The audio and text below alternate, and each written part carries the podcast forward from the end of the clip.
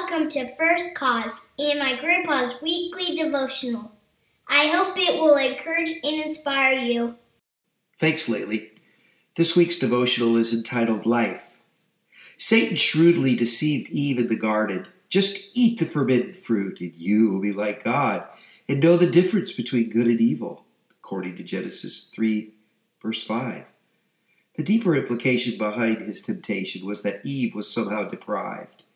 At this point in her existence, she had no knowledge of evil. What Satan did not tell Eve was that it was her relationship with God that was most important. Having her eyes open would make her like him, a fallen creature, out of God's favor. His intent was to sever Adam and Eve's relationship with their Creator by cunningly convincing them to disobey his command.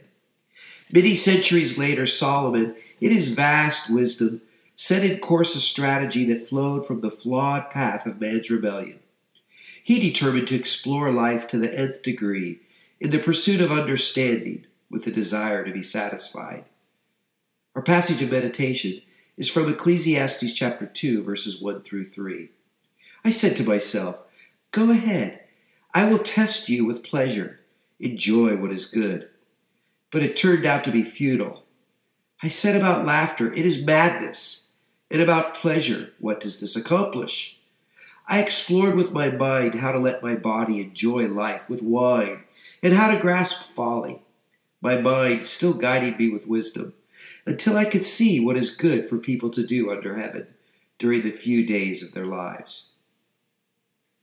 If our set course is to enjoy life, we boarded the train bound for oblivion. Pastor Tony Evans, commenting on Solomon's experiment, declared, "If you look for the meaning of life in life, you'll never find it." Let's consider that observation. The meaning of life is not life itself. After every thrill or success is the word fleeting. With life comes pain, disappointment, and decay. If life is our be-all, end-all, we have swallowed Satan's lure. Solomon, after a prodigious accumulation of sampling everything life had to offer, determined it was futile, which, accompanied by futility, he used 32 times in the book of Ecclesiastes.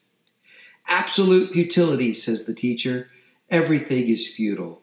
Ecclesiastes 12, verse 8.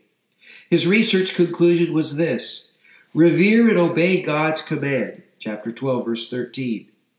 Notice the first action of fearing God is all about relationship. The key to life is revering the maker of life. Second, obeying his commands fixes what Adam and Eve botched. Had they listened to God and ignored Satan, they would have known God instead of evil. Solomon's wisdom preceded Christ's coming. God knew that mankind equated with evil and focused on life could not be restored without his incredible grace extended through the sacrifice of his Son, who revered him and kept his commands. Chasing life is futile.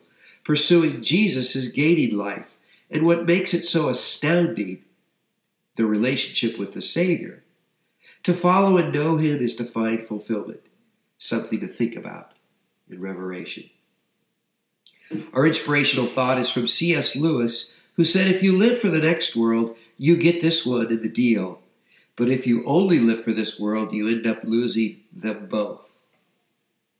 Thank you for listening. If you would like to learn more about First Cause or receive Grandpa's devotional by email, just go to www.firstcause.org and click on the free weekly devotional button. Our goal is to give you something to think about and reverberation. I'm in the battle.